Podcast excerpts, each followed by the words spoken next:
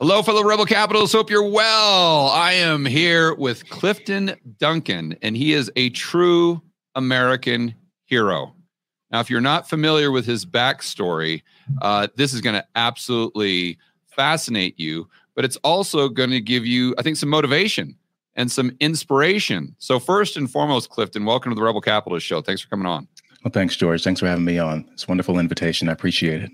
So before we went live here, I was telling you that I first was introduced to your story by our good buddy Tom Woods. This was probably maybe a year and a half, two years ago. And uh, this was, in fact, I don't know if I told you this, but the main reason I started this channel, because I've got two channels, and this is the smaller one. But the main w- reason I started this in 2021 was to push back against the mandates. Oh, really? Interesting. Absolutely, absolutely. So, on that note, can you kind of tell us your your backstory? What were you doing before 2020, and uh, you know, tell us how you stood up for freedom and liberty. Yeah, so I mean, uh, I'm you know I'm a shy, nerdy army brat, but uh, somehow I went on to um, get into this really what I consider the best acting conservatory with the NYU Graduate Acting Program. Got my MFA from there in 2009, right in the midst of the recession. So that that was fun. But um, over the next decade, I built up a resume working around the country doing everything from musical comedy to Shakespearean tragedy. And uh, eventually I landed, uh, I was doing plays off Broadway, landed on Broadway in a wonderful comedy called The Play That Goes Wrong, which Tom saw me in. And, yeah. um, and then after that, you know, it was uh, started breaking through in TV. I was basically swimming in um, these major circles and winning praise from people like Stephen Sondheim, legendary uh, composer, and um, and lyricist, um, people like Joel Grey, you know, just Tony Award winning people. So basically, it, I was on the rise. Uh, finally, right. I, I, I, began I begun to broke through. Yeah, or breakthrough, I should say. You were on that that that trajectory. Correct, correct. And uh, but then 2020 happened, and it was weird because you know I was in New York at the time, and I, I spent the first three months of 2020 being totally, totally into it. While, ever, while everyone else was focusing on Donald Trump's first impeachment.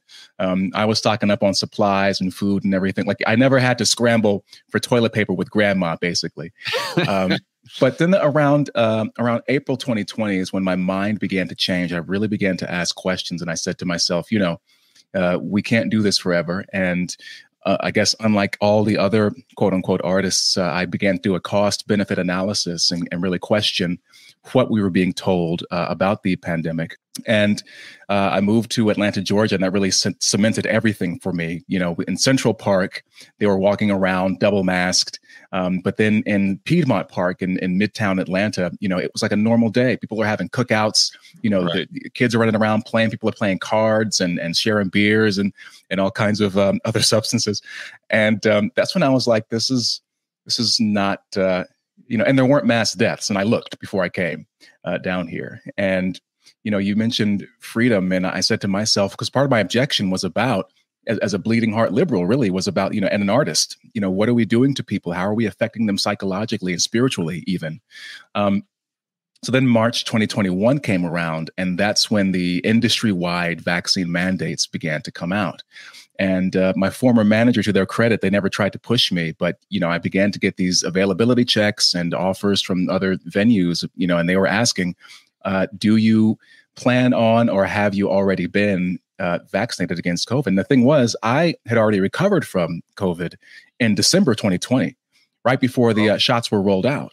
And I already knew that there's there's never been a successful uh, coronavirus vaccine. I already knew that. Um, and on top of that, there was there was already a healthy um, body of research uh, showing the robustness and uh, and um, strength of uh, naturally acquired immunity. Right. So, you know, and plus, I mean, the shots were just rolled out so quickly. You know, there were so many reasons that reasonable people just said, you know, I don't really, you know, if you want to take it, go for it, but just don't, just don't force it on me. Um, so basically, but the in the entertainment industry specifically, it became I'll call it a cult. I call it the COVIDian cult and um, you know it was a big club and they they did i won't use the, the, the term but they inwardized people who didn't take the the shot and i mean that was that was the end of everything uh, my reputation was shot my career was over um, My management dropped me. Um, I mean, I was of no use to them. I just couldn't work because I wouldn't get this shot.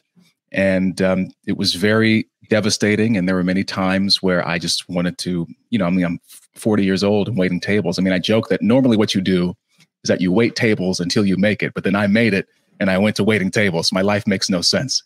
Um, you know, but uh, so that's pretty much uh, my my story, and I became one of the only people uh, in the arts community, at least that had at least some kind of prominence, that was saying this is wrong. We're doing profound damage to not only just uh, to our industry but society. And now, although those predictions have been borne out, uh, box office um, for Broadway has not returned to its pre-pandemic levels. They hit record levels in 2018 2019 season. Theaters across the country now are either truncating their seasons or they're closing uh, venues outright. Um, there were experts predicting, yeah, there were experts predicting that uh, the business will shrink by about half um, uh, by sometime this year. Um, one third of the audience has not returned pre-pandemic, and there was nobody else who was saying nobody who was saying maybe we shouldn't be doing this. Now, meanwhile, you have uh, pro sports. I mean, we saw the Super Bowl doing well. NBA is doing well. I went to a game the other night. I was like, this is electric. I love being here live with around people and feeling that sort of electricity and being among uh, other humans. Um, but so sports is doing well. Um, but the performing arts, specifically theater, uh, is not, and they did it to themselves, and they wouldn't listen to anybody. You're talking, excuse me, you're talking about doing a cost benefit analysis. And uh, I probably should have said right at the beginning of our conversation, but the main reason I brought you on today is to introduce people to your story because it's so inspiring, but also to tell them a project that you're doing that revolves around Thomas Sowell, the great Thomas yeah. Sowell. And so, my question is everyone else in your industry really didn't have that mindset, that cost benefit mindset. Or as Thomas Sowell would say, there are no solutions, there are only trade offs. Only trade offs, right. So, did you have that mindset as a result of reading Thomas Sowell, or has this been something that was more recent after you kind of had this red pill pill moment? Yeah, well, you know, I I discovered Sowell's work um, probably around 2015 or so. Okay. Um, and I think I think the first book I read of his was was uh, uh, white rednecks and no uh, black rednecks and white liberals. I think I think yeah. is what the book is called. And uh, it totally changed my my view on on society and how it works. And then there was Basic Economics, um, which is another just fantastic book written for you know so even that dummies like me can understand it. And um, you know I, I think what really bothered me over time is again what you said it's the trade-off. Are we going to trade off um, this sense of security you know a false sense of security for um, for these rights and our freedoms? And the thing about that is that you know you can you can learn we, we learn how to live with viruses. We learn treatment protocols. We learn you know our bodies become uh, resistant to them but in terms of you know giving the government or centralizing power into um, the the government or, the state, that is that's a much much more difficult thing to do. And now the precedent has been set that they can do it again anytime they want. And I said to myself, these artists, so-called artists, had spent the previous four years during the Trump administration um, talking about fascism and Nazism and everything, but then they became yeah. these totalitarian um, ideologues. It was insane to watch, but they just they never ever um, considered anything uh, considered anything else. And you know, and I think my understanding also of just basic. I mean, I'm not saying that I'm some some sort of you know master level economist, but I think just my understanding of um, just base of, of the basics was was saying, well, okay, well, if you look at if you incentivize people, you know, I mean, it's, I mean, the theater, they initially did these protocols where it's like, you know, everyone has to wear a mask and you can't do any backstage visits. I mean, you know, you're doing your Broadway show, but you can't invite your, your friends and family backstage to come celebrate with you. They said you can't do stage dooring anymore. That's a part of fan service, right? It helps the culture where you, you come out of your show and people are there with their playbills. They want to be, they want to talk to the actors. They, they want to, you know, they want, you know, they want your signature and all that other stuff. And so I said, okay, so we're giving up um, all of these aspects that make the theater worthwhile to not only participate in but to come to. And we're doing it for a, a virus that has a over 99% survival rate. Um, so again looking at trade-offs what are we trading off? What's the cost benefit? And um, and no one was able to have this sort of mature conversation about yes, you know, some people are going to pass away, and it's very unfortunate. Um, but we also have to a life has to go on. We have to weigh uh, what life is going to look like for the people that are still here. Um, so you know, it was it was really a it was shocking to me. It was just shocking to me that it seemed that nobody, at least publicly, almost nobody, um, had any kind of mindset that would that would say to them, "Look, you know, we are we are artists, especially in New York City, right? It's it's like the cultural center of the universe, and all these artists were saying that we're not essential." How how does that even work? I mean, as much as you know, one of the first things people do when they come to New York is like they, they say, "Let's go see a Broadway show." So the performing arts people come from all over the world to both to see and to be in shows in New York City. How is that not essential? I used to do that all the time. There, there you go. There you go. And they, and they don't realize that uh, that you know. I mean, it's it's part of the it's it's part of the cultural identity of the city is yeah, its arts you know what i mean? I mean even the museum business right? It's just it's cutthroat there. No one's messing around in new york city. And so the fact that all these artists sat back and said we're not essential. We're less essential than the, the corner liquor store um, was was really shocking to me. And I think now they're bearing the fruit of their short sightedness, unfortunately. Yeah, I think it's even more simple than that, right? You don't have to read any of Thomas Sowell's books on economics to know that if you completely shut down the economy for a year, that's probably not a good thing. Well, like, can I can I, well, can I cut in because because and that's what also pissed me off, right? Because they called you selfish, right? If you said we should focus on these things, first of all, these people said, you know, you're putting uh, if you focus on the economy, you're only putting profit over people, which is, you know, I guess Pfizer's profits were were fine to put over people, but that's that's aside the point, right? It's what you were saying the whole interconnectedness, you know, the sort of ecosystem. I said, you know, Broadway or the theater, it, it employs, uh, you know, snack vendors, it employs bartenders, concession workers, uh, retailers. Um, the businesses in the surrounding area get all that foot traffic, right? So at 6 p.m. or so around in Midtown Manhattan, you know, all you, you, see these lines, people trying to get tickets, but there's like souvenir shops and bodegas and restaurants and delis that in the surrounding area that get that benefit if Broadway's doing well. And so it's not just about you all, it's about the entire sort of ecosystem of, of New York. And like you, we are, or I should say they, these performers are essential to that. And the fact that they could, they didn't understand what that, they don't even know what an economy is. They just couldn't get it. So it's, it was just so bizarre to me and frustrating. And unfortunately, the, the fast forward even to today the poor and middle class are disproportionately paying the price for those lockdowns from a standpoint of consumer price inflation. You know that's that's one thing that i do get into quite extensively.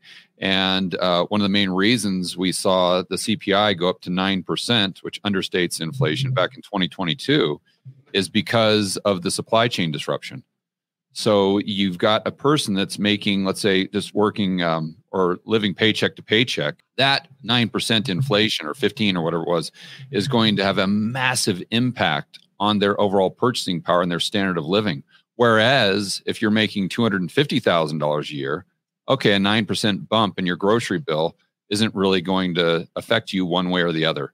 And that's something that people are going to be paying for for unfortunately for a long time to come in addition to all the other economic distortions that you were referring to.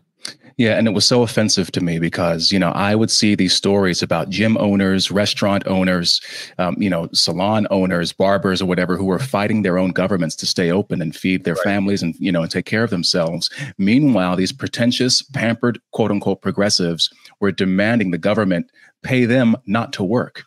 And I'm saying to myself, you know, I mean, I never supported the uh, the stimulus bill because I'm like, we're printing all of this money, and that's going to have uh, uh, effects down the road. And now, at a, at a time where you know, I mean, I want, I think theater should be for everybody. The arts should be for everybody. It should be accessible to everybody.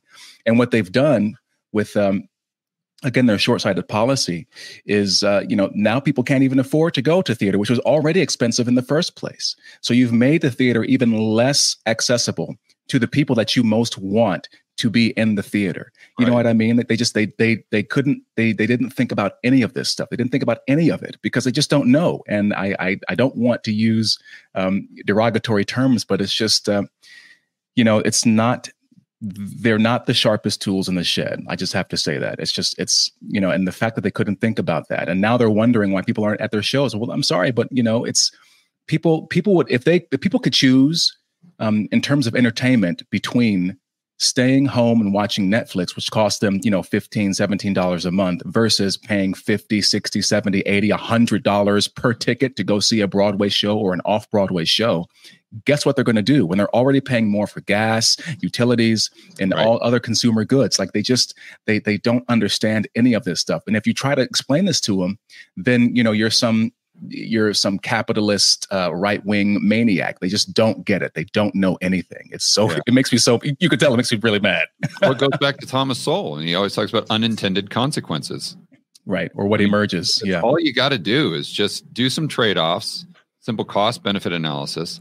Look at the um, uh, look at uh, the unintended consequences, or it just acknowledge that there could be unintended consequences to something that extreme for heaven's sakes. And then the other thing i would add is the slippery slope.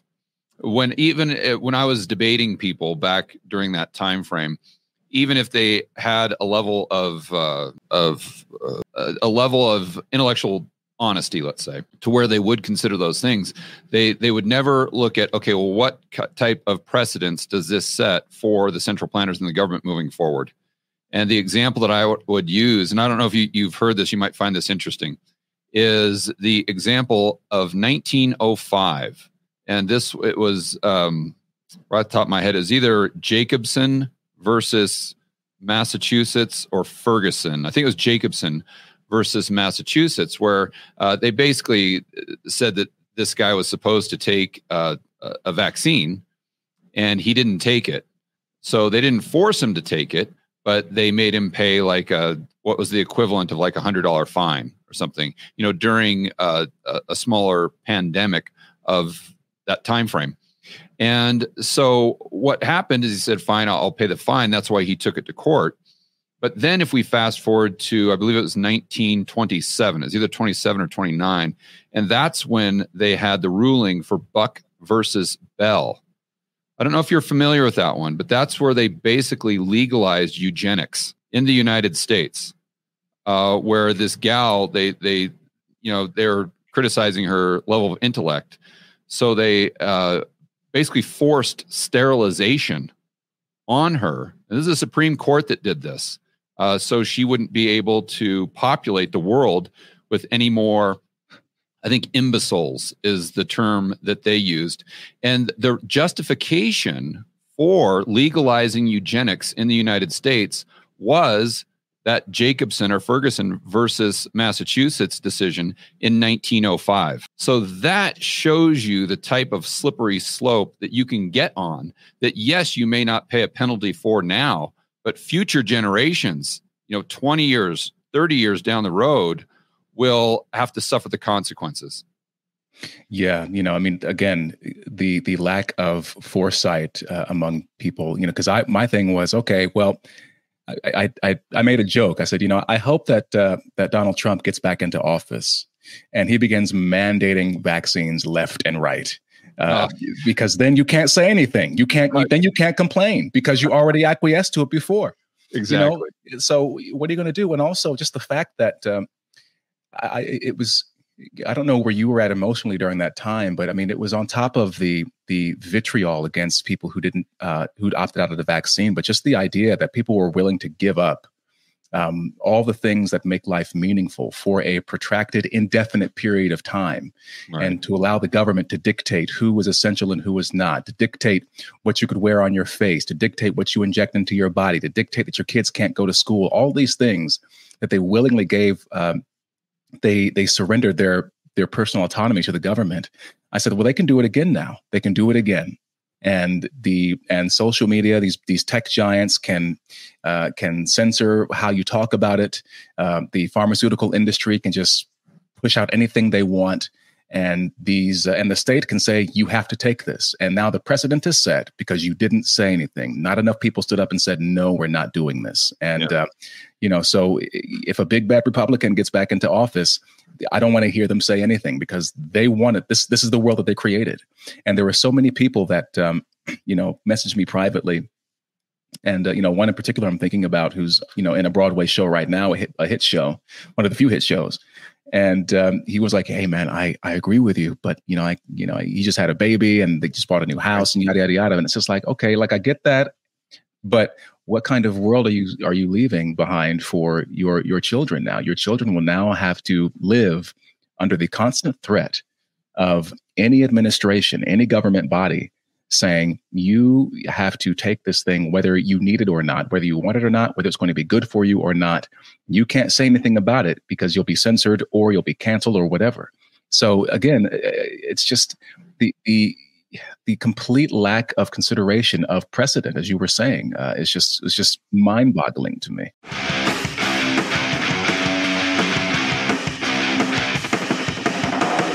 Hey guys, I want to remind you to check out Rebel Capitalist Pro. This is the incredible online investment forum that I have with investment experts Lyn Alden and Chris MacIntosh.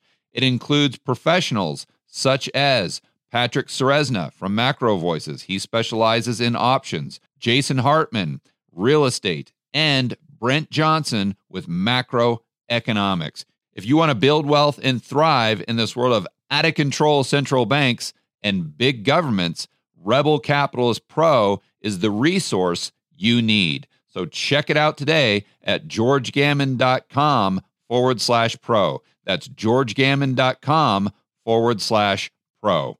We'll see you inside with the fellow rebel capitalists that are taking their investing to the next level. Yeah, let's let's move on to some more encouraging topics here, Clifton. Because you know what's interesting. Uh, I, I don't know if you know this, but I retired in 2012 uh, when I was 38 years old, wow, and congrats. so a lot of people kind of asked me, or have asked me in the past, you know, kind of advice and well, what was your three year, five year, 10 year plan? How did you achieve those objectives?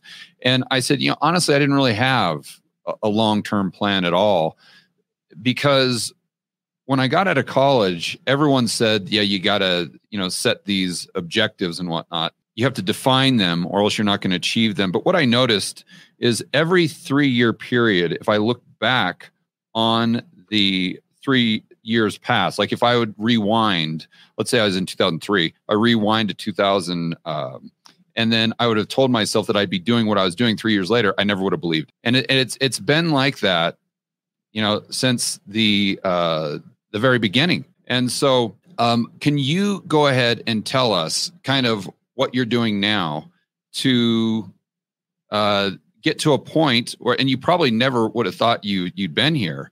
And what I was saying earlier is every single time I I had something catastrophic at the time, what I thought was catastrophic happened to me. When I look back in three years, that was always the best thing that could have happened. So I, I'm assuming that what happened to you by taking you off of that trajectory, now that you look back in retrospect, based on the things that you're doing, was probably the best thing that happened. So if you could explain that and how you felt during that process and then get us up to speed as to what you're doing today that's so exciting. Well yeah it's it's really bizarre. I mean you know I, on, on a smaller level i think about uh, you know when i was in college and doing uh, and doing shows and they actually stopped casting me because i kept getting into shows and they were like you know someone else has to get a chance. So there's your equity for you.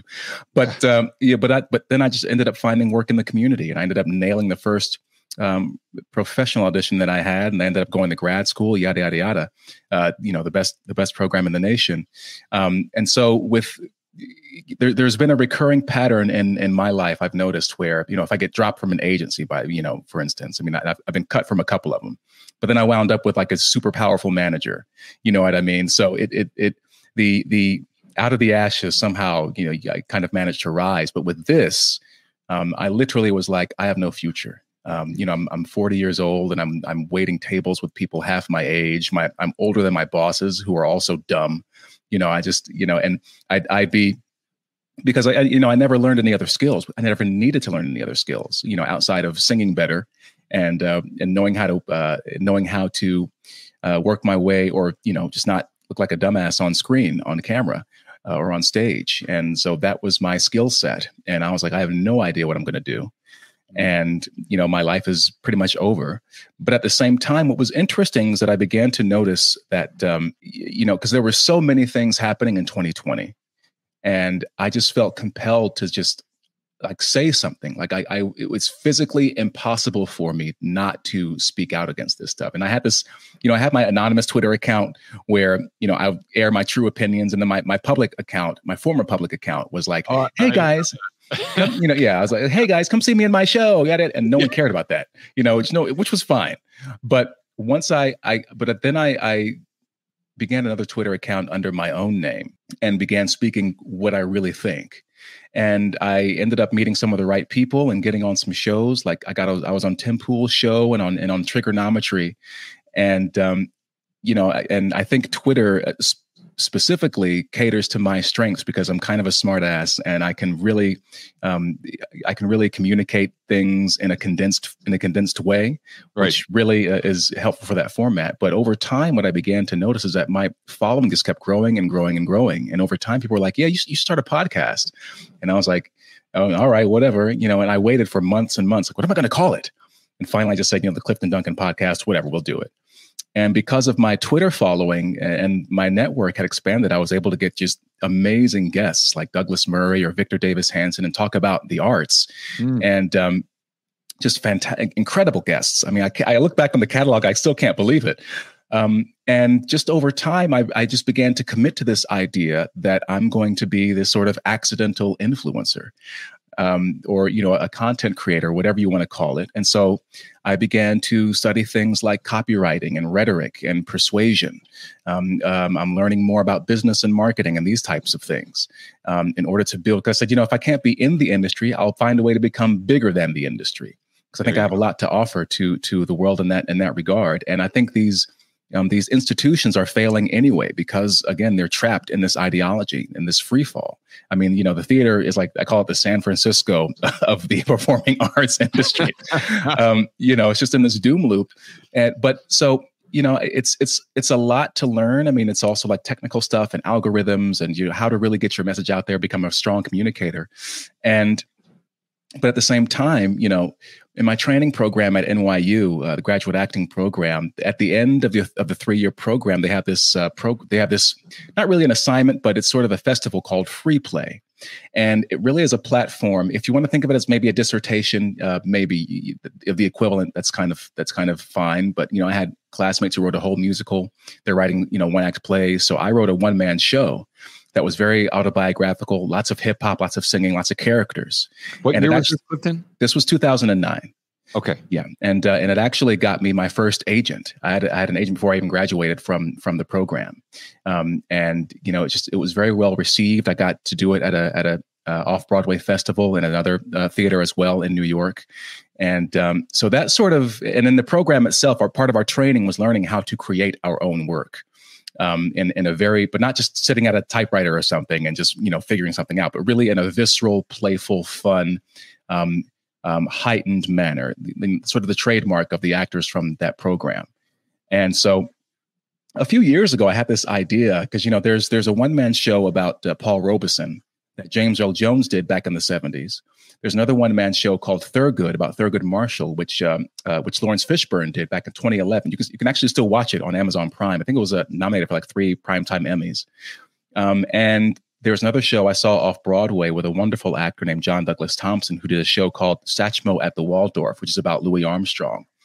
And that one was really interesting because he played not just not just Louis Armstrong, but he also played Miles Davis. He also played Satchmo's manager, um, some some white guy, and um, this black actor, which is really really fascinating. And it's, and it's just fun for from an audience perspective. It's just fun to watch.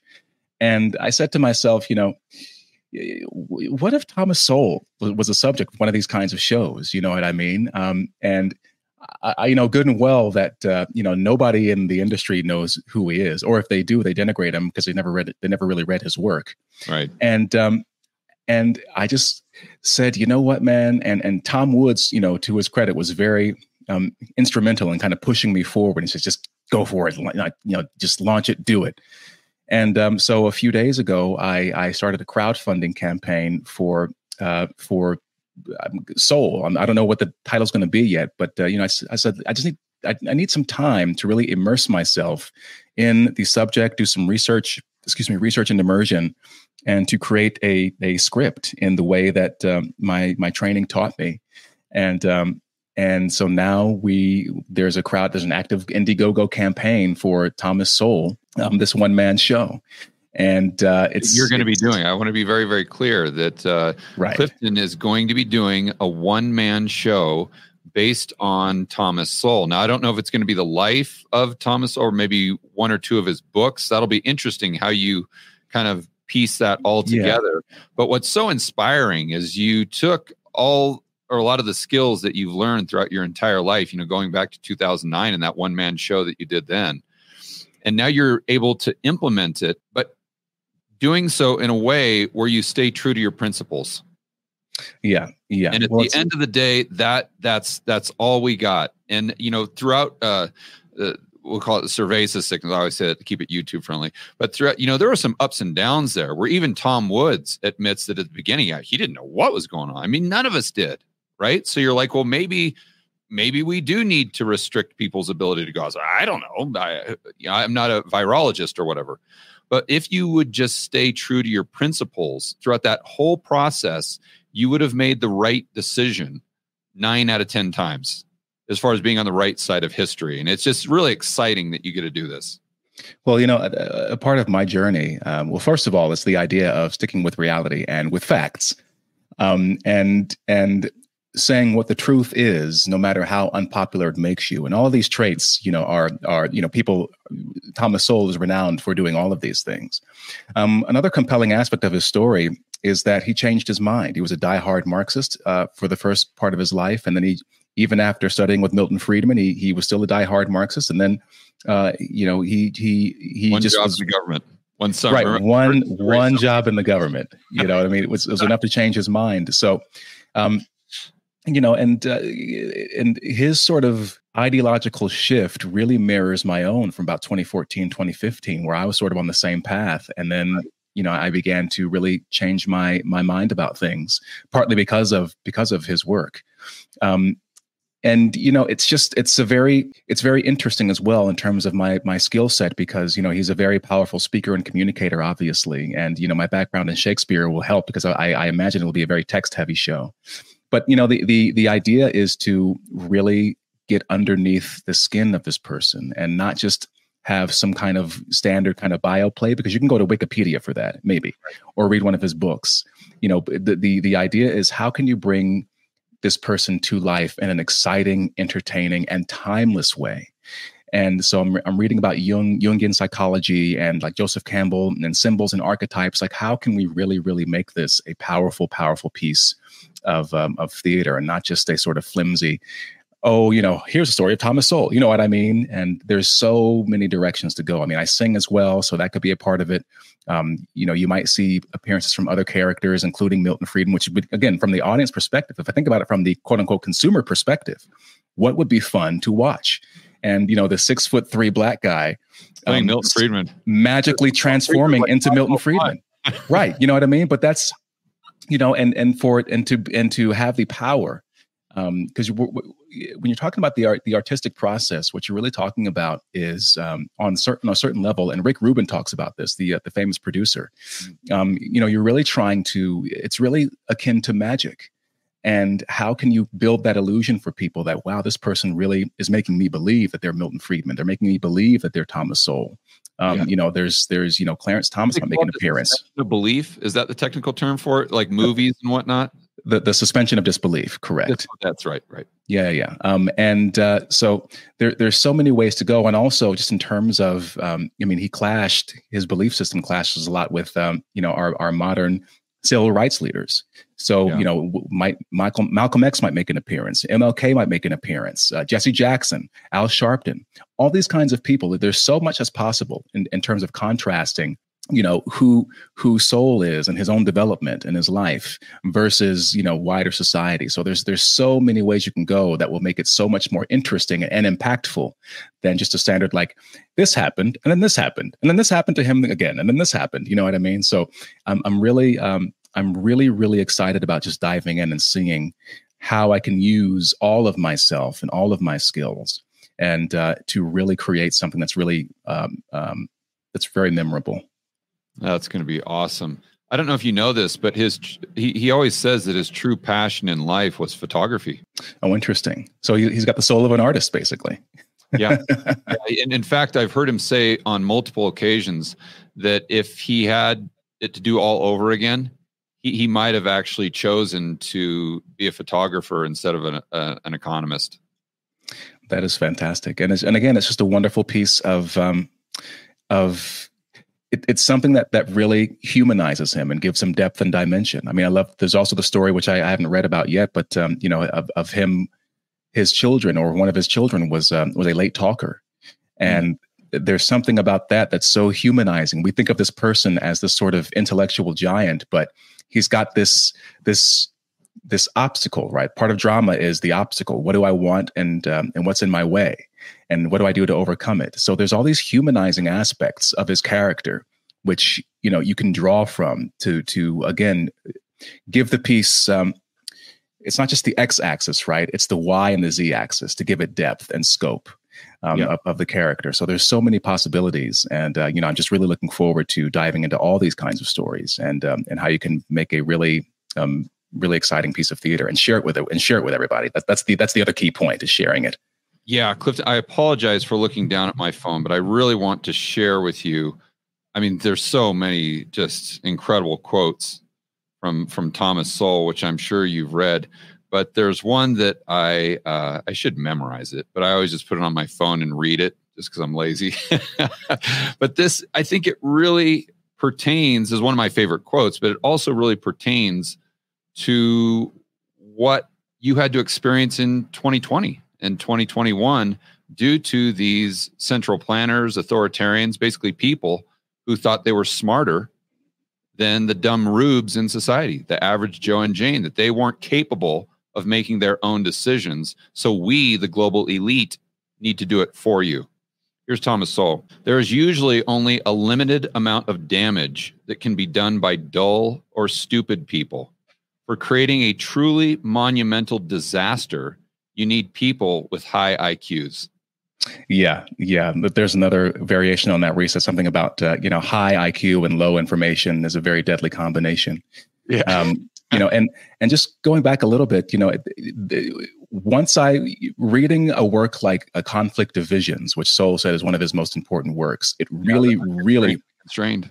It's it's uh, it's it's one of those books that really highlights why the response to the pandemic turned out the way that it did. Yeah. Because people on the ground were saying, I don't know. I mean, here in Georgia, they were like, yeah, I don't know. They, they seem to kind of be hyping it up. And like, you know, the, the, the, you know, the, the, the plumber that, that I have come by, you know, smart guy, he got it right away and was like, there's something off about this.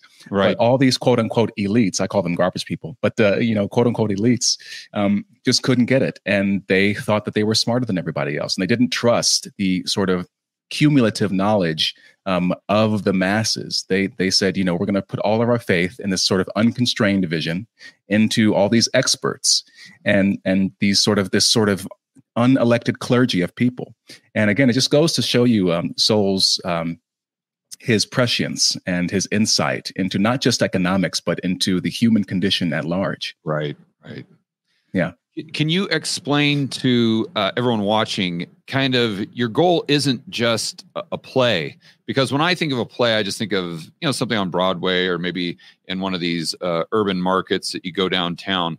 But what you're trying to turn this into, and what I think you'll have huge success in doing, is more so like a, a touring comedian. So I think of Russell Brand. You know, he goes out there and talks on his show, on his YouTube channel, his podcast, and whatnot but he's doing that in a way to promote his stand-up comedy or then he goes to uh, you know town xyz on monday night then town abc on wednesday then friday and you're going all around the united states uh, almost like a stand-up comedian doing this incredible show and introducing more and more people to the ideas of thomas sowell can you kind of go over that game plan yeah. So for the next six months, the plan is to just uh, is to develop the the show, develop the script, and uh, have a great line producer. It's going to keep me on task, and um, I've already got other um, some other colleagues who will help me shape it.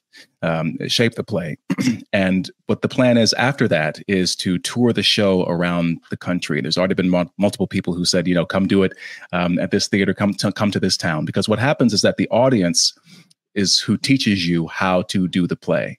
So mm. just as just as uh, how stand-up comedians when they're trying out new material, they'll be like, "Guys, it's not going to be good yet."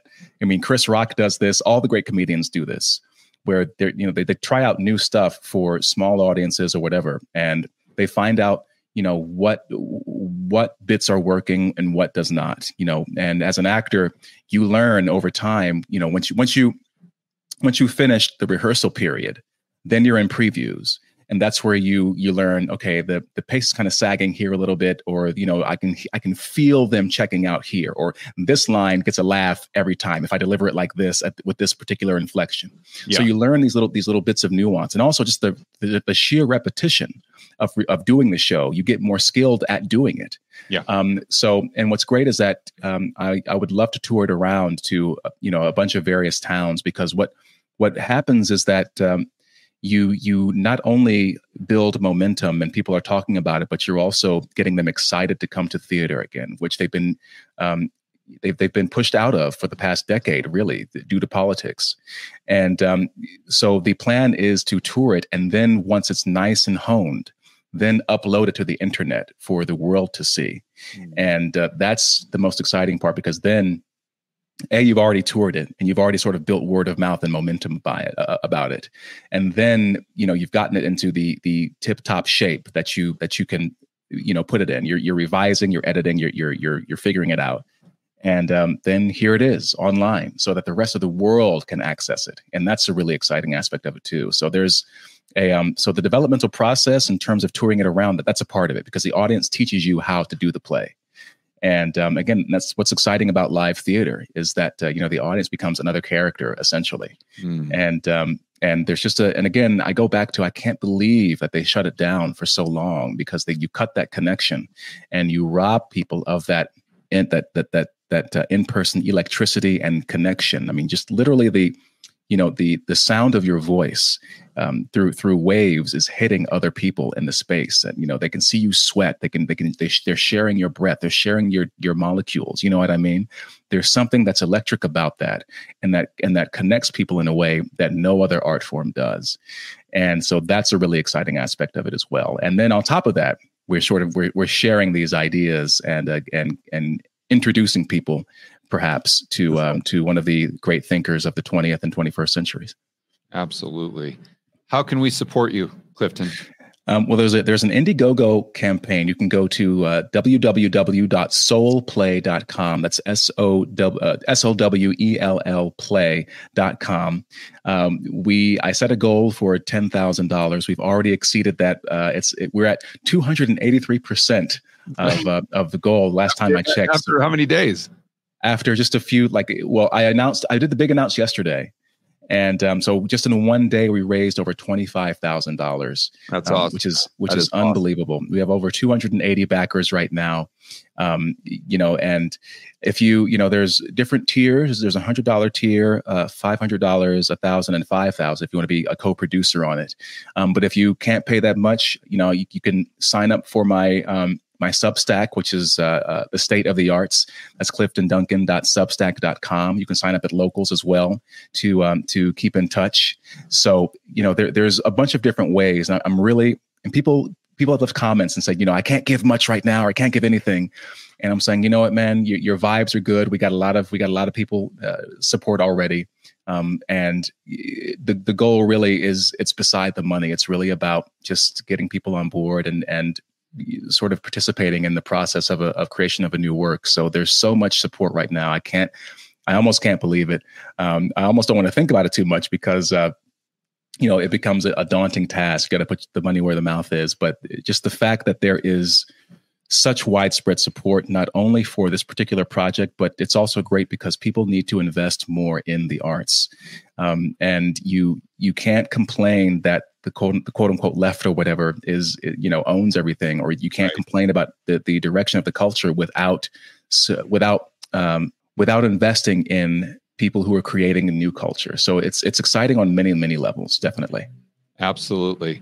Well, and I was just going to say, and it shows your fellow performers that they don't have to make a decision as to whether or not to follow their principles or keep their job. They, they don't have to make that decision anymore. You know, they can give the the establishment the middle finger if they want because they know that they can still put a roof over their head or put food on the table. Well, well, here's here's a difficulty, George, is that you know actors. Um, I mean, they're they're temporary employees basically. They're independent contractors, and they're always at the whim of whatever their agents, if they have an agent, whatever their agents can negotiate with the production company, the studio, or whatever the theater. And it's it's very easy. I mean, I was very excuse me, I was very lucky because I was auditioning a lot, and I had a great great manager who was just you know getting me um, opportunities left and right. Um, eh, but the thing is, you can become very passive in that in that kind of life. And what and what most actors do once they reach a certain point is you know they might be living off of residuals from television work. Um, you know they might do a concert or, or a developmental reading here and there but a lot of them just take um, unemployment benefits and they live on those. And um, you know i stopped doing that just off of principle because i was like you know i'm going to try to force myself to kind of figure it out. And right. luckily i was able to do that. But um, so uh, basically, like there's a great author named Michael Shurtleff who wrote a, a, book called Audition, and and one of the one of the standout lines is that 80% of actors are lazy, and are lazy are lazy. Okay, and it's I mean, and it's just it's the truth, really. I mean, I hate to say that, but but it is. You can be very passive and sort of. You know, I think the people who are at the, the top and stay at the top for decades, they're they're very hardworking but those that's why they're the top kind of you know one or two percent of the industry. That, that, those are your DiCaprio's, your Denzel Washingtons, you know, so on and so forth. Your Tom Cruises, so on and so forth. You know, th- there's a reason that they're there and they stay there. You know, Clint Eastwood's another example of someone who you know really made his own career basically.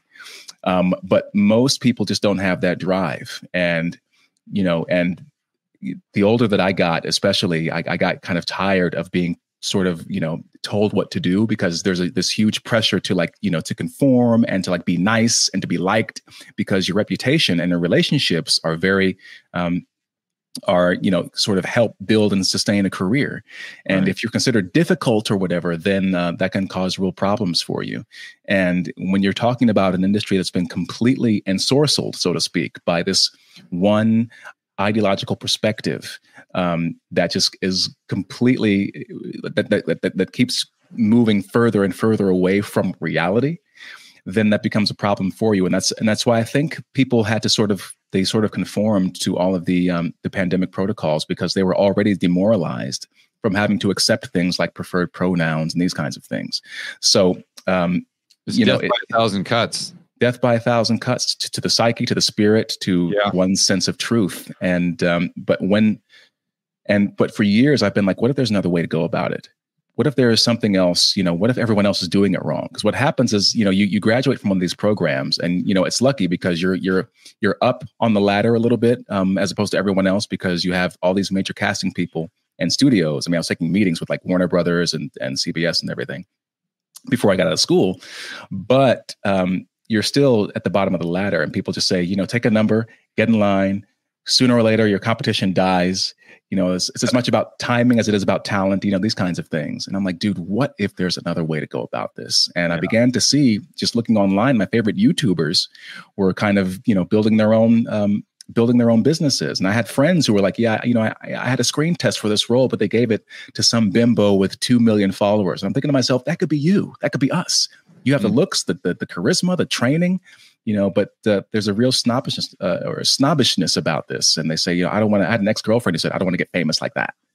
And um, I'm like, well, maybe you're unemployed now, but I just raised uh, five figures by um, by putting out an offer um, of something people actually might want to watch. So while and and while the industry is failing at large, so you know, if I could maybe be a, a model of a new way forward um, for artists, um, then that's kind of cool as well. Again, I mean, it wouldn't it it it, it would um, it would make just as little sense to me as everything else that's happened. So. oh, but everything happens for a reason, man. True. It, True. it happens for a reason, and I'm just so glad that uh, you're able to pursue your your passions in a principled way, and that we're all going to be able to benefit from that and that uh, more and more people are going to find out and discover just how incredible Thomas Sowell and his ideas are. That, that's I just I've always said that you know he really changed my life. Uh, when I when I retired in 2012, I didn't know anything about economics. I didn't know what the Fed was. I didn't know what the yield. I mean, absolutely nothing. And uh, I watched Free to Choose that series. I'm, I'm sure you probably seen it. Milton Friedman, right? Yeah, back in the uh, 70s, 80s, and um, somehow, oh, you know what? At the end of one of his shows, you know how he did that little debate in the library? I think it was at the University of Chicago. He actually had. Thomas Sowell in one of those debates, and that's when I was first introduced to uh, to Sowell, and then I kind of just went down that rabbit hole with all of his books. So uh, this is just really really something cool. So one more time clifton could you give people your your substack or maybe your twitter handle whatever is the best way to follow you and keep up to date as to what you're doing Sure. Yeah. Thank you very much, uh, George. It's been a wonderful conversation. Um, so, if you want to support the uh, the Sowell crowdfunding campaign, you can go to www.sowellplay.com. That's uh, S O W E L L P L A Y.com. Um, you can support me on the Substack. That's cliftonduncan.substack.com. My Substack is called The State of the Arts, kind of a play on words there. And uh, you can find me on Twitter, which is my largest platform. Um, at uh, it's at Clifton A Duncan. So you can find me on one of those platforms and uh, reach out and um, offer support. And you'll you know you'll fi- you'll find me um, chucking flamethrowers online um, somehow. But uh, you know, you, you, all support is very much appreciated. Um, there's been a, an overwhelming amount of support so far. People are really, really excited about it, and I'm excited to dive into the process and create something that uh, that's meaningful to them. Awesome, Clifton. Thanks for your time, buddy. I can't wait to do it again. It's totally been a pleasure, George. Thank you.